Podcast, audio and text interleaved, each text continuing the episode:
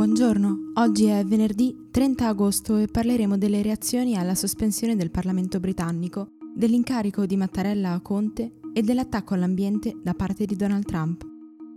Questa è la nostra visione del mondo in 4 minuti. La petizione popolare per bloccare la sospensione dei lavori di Westminster ha superato 1.400.000 firme. Anche in Europa si è sollevata qualche preoccupazione sia da parte del presidente del Parlamento David Sassoli, che ha ribadito l'importanza democratica degli organi rappresentativi, che dal coordinatore per la Brexit Guy Verhofstadt, che ha definito sinistra la mossa di Johnson.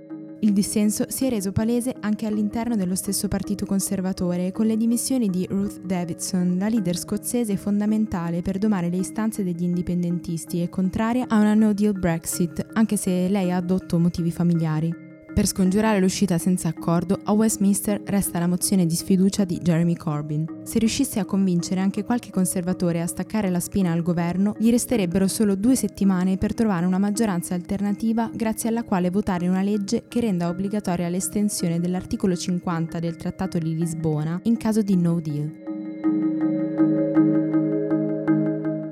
Ieri mattina Giuseppe Conte ha accettato con riserva l'incarico ricevuto dal Presidente della Repubblica per formare un nuovo governo. Come annunciato nel suo discorso al Quirinale, già da ieri ha iniziato le consultazioni con i gruppi parlamentari per trovare l'accordo sulla lista dei ministri da presentare a Mattarella. Se i colloqui dovessero andare a buon fine, le Camere potrebbero votare la fiducia al nuovo esecutivo già dalla prossima settimana. L'amministrazione Trump ha deciso di allentare le regole per il controllo sull'inquinamento da metano. È quanto riportato da fonti del New York Times che anticipano lo smantellamento di alcuni provvedimenti dell'era Obama come la diminuzione delle ispezioni e l'allungamento dei limiti di tempo concessi alle compagnie estrattive per far fronte alle eventuali perdite. A preoccupare gli ambientalisti è il fatto che il metano è tra i principali responsabili del cambiamento climatico. Ieri un bombardamento aereo ha preso di mira alcune milizie fedeli al governo yemenita che stavano viaggiando verso la zona meridionale della città di Aden, nel sud del paese. Non è ancora chiaro chi sia il responsabile dell'offensiva, ma l'episodio rientra nell'escalation di violenza che nelle ultime tre settimane ha visto coinvolte le truppe governative e quelle dei separatisti del Southern Transitional Council. Lo scorso 26 agosto Arabia Saudita ed Emirati Arabi Uniti avevano chiesto il cessate il fuoco e i colloqui di pace tra le due parti, ma l'appello sembra essere caduto nel vuoto. Secondo Medici Senza Frontiere, nella città regna ora il caos più totale.